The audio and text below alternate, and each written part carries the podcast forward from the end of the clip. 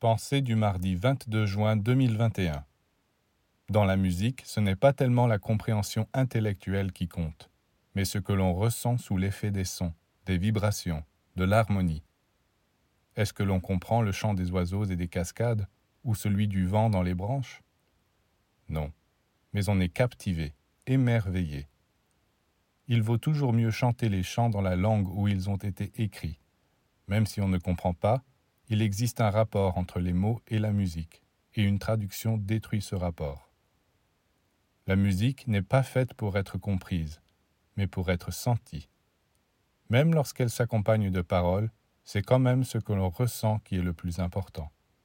Bien sûr, si les deux, la compréhension et la sensation, marchent ensemble, c'est encore mieux mais c'est la sensation qui compte le plus.